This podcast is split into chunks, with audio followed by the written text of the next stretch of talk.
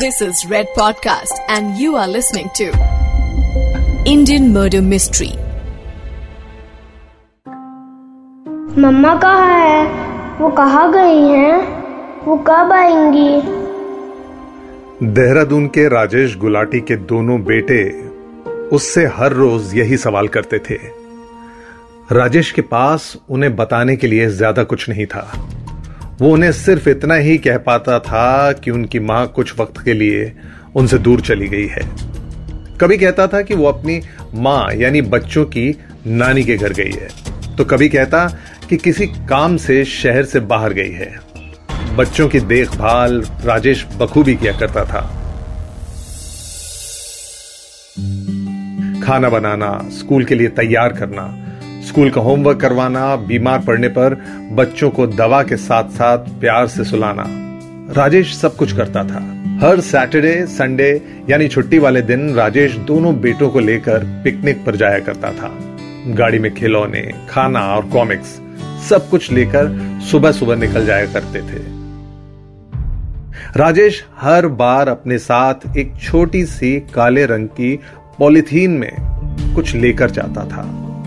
रास्ते में कहीं खाई या जंगल देखकर वो ये काला पॉलिथीन फेंक दिया करता था। यह सिलसिला कुछ दो महीने से चल रहा था, जब से राजेश की पत्नी अनु अचानक गायब हो गई थी। एक अजीब सी लाइफ हो चुकी थी राजेश की और उसके बच्चों की। आस पड़ोस के लोगों को भी राजेश से हमदर्दी होती थी कि कैसे उसने घर की, बच्चों की और ऑफ़िस की ज़िम्मेदारी को संभाल रखा है। कई लोगों ने राजेश से कहा कि वो घर में खाना बनाने के लिए मेड रख ले, लेकिन राजेश ने कहा कि वो किसी अनजान पर भरोसा नहीं कर सकता। और उसका कहना गलत भी नहीं था। आजकल अपनों पर भरोसा बना रहे, यही बहुत है। लेकिन अनु कहाँ चली गई थी? अपने पति और बच्चों को छोड़कर। पुलिस रिकॉर्ड्स के मुताबिक अनु गुलाटी 17 अक्टूबर 2010 को गायब हुई थी। और 12 दिसंबर 2010 को मालूम हुआ कि अनु कहीं नहीं गई। वो कभी घर से बाहर गई ही नहीं।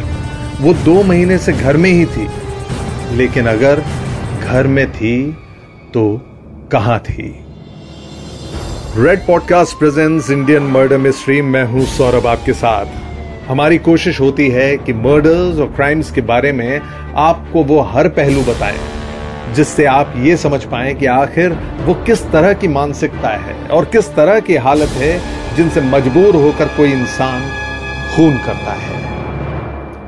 अभी अभी मैंने जो शब्द इस्तेमाल किए, उससे आप में से कई लोगों को आपत्ति हो सकती है। वो शब्द है मजबूर। अक्सर आपने देखा होगा कि खूनी पकड़ा जाने के बाद यही कहता है कि मैं मजबूर था। मेरे पास और कोई रास्ता था ही नहीं। हम जिस सोसाइटी में रहते हैं, उसमें मजबूरियों का एक अहम किरदार है। हर किसी को कोई ना कोई मजबूरी है। लेकिन जुर्म का रास्ता मजबूरी नहीं है। हमदर्दी के तौर पर कोई कह भी दे कि यह मजबूरी में किया गया क्राइम है तो भी कानून की नज़र में क्राइम सिर्फ़ और सिर्फ़ क्राइम ही है। आज का केस भी कुछ ऐसा ही है क्राइम करने के हालात कुछ भी हो सकते हैं, लेकिन यह केस बताता है कि क्राइम तो हर सूरत में बस क्राइम ही है। मैंने आपसे कई ऐसे केसेस के बारे में बात की है, जिसमें कातिल ने प्री प्लान मर्डर किया। सब कुछ तय था। एक परफेक्ट मर्डर की प्लानिंग करके उसे खून का अंजाम दिया। अब वो चाहे ऊनिया मर्डर केस हो, चाहे शबनम केस या फिर नीतीश कटारा केस। मगर आज का यह केस आपको सोच में डाल देगा, क्या ऐसा सच में हुआ था?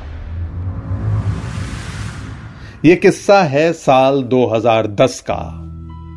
देवभूमि कहे जाने वाले उत्तराखंड स्टेट की कैपिटल सिटी है देहरादून। इस शहर में है हमारी भारतीय सेना की ट्रेनिंग एकेडमी और हमारे देश के कई नामी इंजीनियरिंग कॉलेजेस और हॉस्टल्स यानी ये शहर ब्रीडिंग ग्राउंड है।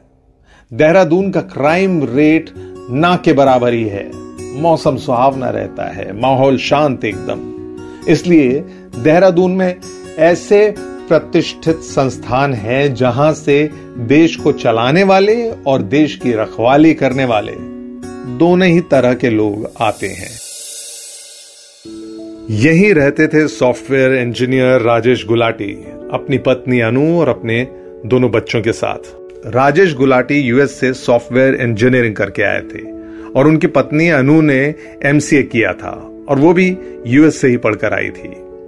2003 में शादी के एक दो साल बाद ही वो दोनों नौकरी के सिलसिले में देहरादून शिफ्ट हुए और यहीं अपना छोटा सा परिवार भी बसा लिया, अपनी गृहस्थी। ज़िंदगी में अब पाँच से सात साल के दो बच्चे थे और सामने थी एक खुशहाल गृहस्थी और सपनों से भरी आँखें। इस ऑलमोस्ट परफेक्ट दिख रही ज़िंदगी में एक दिन कुछ ऐसा घटा कि जब आप जानेंगे तो आपके पैरों तले ज़मीन सरकने लगेगी। 17 अक्टूबर 2010 को राजेश की पत्नी अनु गायब हो गई। अनु के माता पिता और भाई दिल्ली में थे और अक्सर फ़ोन पर उनकी बात अनु से हुआ करती थी। लेकिन 17 अक्टूबर के बाद अनु के माँ बाप और भाई की बात या तो राजेश से होती थी या फिर बच्चों से। अक्टूबर बीता और नवंबर आ गया। अनु के घर वालों के सवाल शुरू हो गए कि अनु कहाँ है और उससे बात क्यों नहीं हो पाती?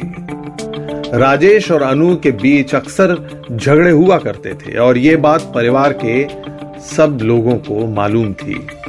अनु अक्सर झगड़ा करके कहीं चली जाया करती थी। यह बात भी सबको मालूम थी। राजेश हर दिन उठते सवालों के जवाब में यही बताया करता था कि अनु कहीं चली गई है और वो नहीं जानता कि वो कहाँ गई है। कुछ समय के लिए घर वाले शांत हो जाया करते थे, लेकिन हर बार फ़ोन करने पर उन्हें एक ही जवाब मिलता था। अनु कहाँ गई है मुझे नहीं पता। हमारा झगड़ा हुआ था, और फिर वो कहीं चली गई। राजेश का यह जवाब अब अनु के घर वालों को रट चुका था। एकदम मुँह जबानी। ये जवाब सुनते सुनते नवंबर बीत गया और फिर दिसंबर का महीना आया। जैसा कि मैंने शुरुआत में आपको बताया, राजेश पूरी लगन से कोशिश कर रहा था कि बच्चों का ख्याल रखे और घर का भी। लेकिन दिल्ली में अनु के घर वालों की फ़िक्र अब बढ़ने लगी थी और एक दिन अनु के भाई सनी ने तय किया कि अब बहुत हो गया है। अनु को ढूँढने के लिए वो देहरादून जाएगा। 12 दिसंबर 2010 को अनु के भाई सनी दिल्ली से देहरादून पहुँचा, अपनी बहन की तलाश में। राजेश के घर पहुँचने के बाद सनी राजेश से वो तमाम सवाल पूछता रहा, जो कोई भी फिक्रमंद भाई अपनी बहन के लिए पूछ सकता है। अनु कहाँ है? ऐसा क्या झगड़ा हुआ था कि अनु गुस्से में कहीं चली गई और फ़ोन स्विच ऑफ़ कर दिया? क्या उसे ढूँढने की कोशिश की गई है? क्या पुलिस में रिपोर्ट दर्ज करवाई है? राजेश के पास इन सवालों के जवाब में बस इतनी सी कहानी थी कि उसका और अनु का झगड़ा हुआ और गुस्से में वो बस घर छोड़ के चली गई। अनु को घर से गए दो महीने बीत चुके थे तो आखिर राजेश ने पुलिस में कंप्लेंट क्यों नहीं करवाई? राजेश ने अपनी सफ़ाई में बताया कि उससे उम्मीद है कि अनु का गुस्सा शांत होते ही वो घर वापस लौट आएगी और फिर सब कुछ पहले जैसा हो जाएगा। सनी को इस पूरी बात से तसल्ली नहीं हुई, उसे ये बात सही नहीं लगी। लंबे सफ़र के बाद थकान को दूर करने के लिए सनी नहाने चला गया। जब वो नहाकर बाहर आया तो उसका फ़ोन बजा। एक एसएमएस आया था। अनु का एसएमएस। एसएमएस में लिखा था, भैया, मैं आप लोगों से बहुत दूर जा चुकी हूँ। प्लीज़, मुझे ढूँढने की कोशिश मत करना। एसएमएस पढ़ते ही वो अपने जीजा राजेश के पास गया। उसने राजेश को एसएमएस पढ़वाया और पूछा कि अनु किसके साथ चली गई है? क्या उसका कोई अफेयर था? राजेश सनी से नज़रें चुराने लगा, जैसे कि वो कुछ छुपा रहा हो। वही, बात कन्विंसिंग नहीं थी, बात में कोई तसल्ली नहीं थी। सब कुछ जैसे बहाने हो। जब सनी ने और ज़ोर देकर पूछा तो राजेश ने कहा कि अनु अक्सर इस तरह की बातें किया करती थी, लेकिन फिर लौट के घर भी आ जाया करती थी। राजेश ने सनी को यह भी कहा कि पुलिस कंप्लेंट करवा के कोई फ़ायदा नहीं है। कुछ दिन में अनु यकीनन वापस लौट आएगी। सनी के दिमाग में एक सवाल उठा। दो महीने से अनु का फ़ोन ऑफ़ था। राजेश उसके बारे में कुछ बता नहीं रहा है। उसने पुलिस में भी कंप्लेंट नहीं करवाई। आज जब सनी ने देहरादून आकर पुलिस कंप्लेंट की बात की, उसी वक्त अनु का मैसेज क्यों आया? ठीक उसी वक्त। कैसे? सवालों में अक्सर केस होते हैं और कई बार केस खुद एक सवाल की तरह होता है। सनी ने फिर क्या किया और राजेश गुलाटी की पत्नी अनु आखिर कहाँ चली गई थी? ये बताऊँगा मैं आपको। बताऊँगा आपको अगले एपिसोड में। देहरादून मर्डर केस के। मैं हूँ सौरभ आपके साथ, और ये है Red podcast presents Indian murder mystery you are listening to Red podcast Indian murder mystery written by Dhruv law audio design by Ayush Mehra creative director Saurabh Bhramar Send your feedback and suggestions right to us at podcast at redfm.in.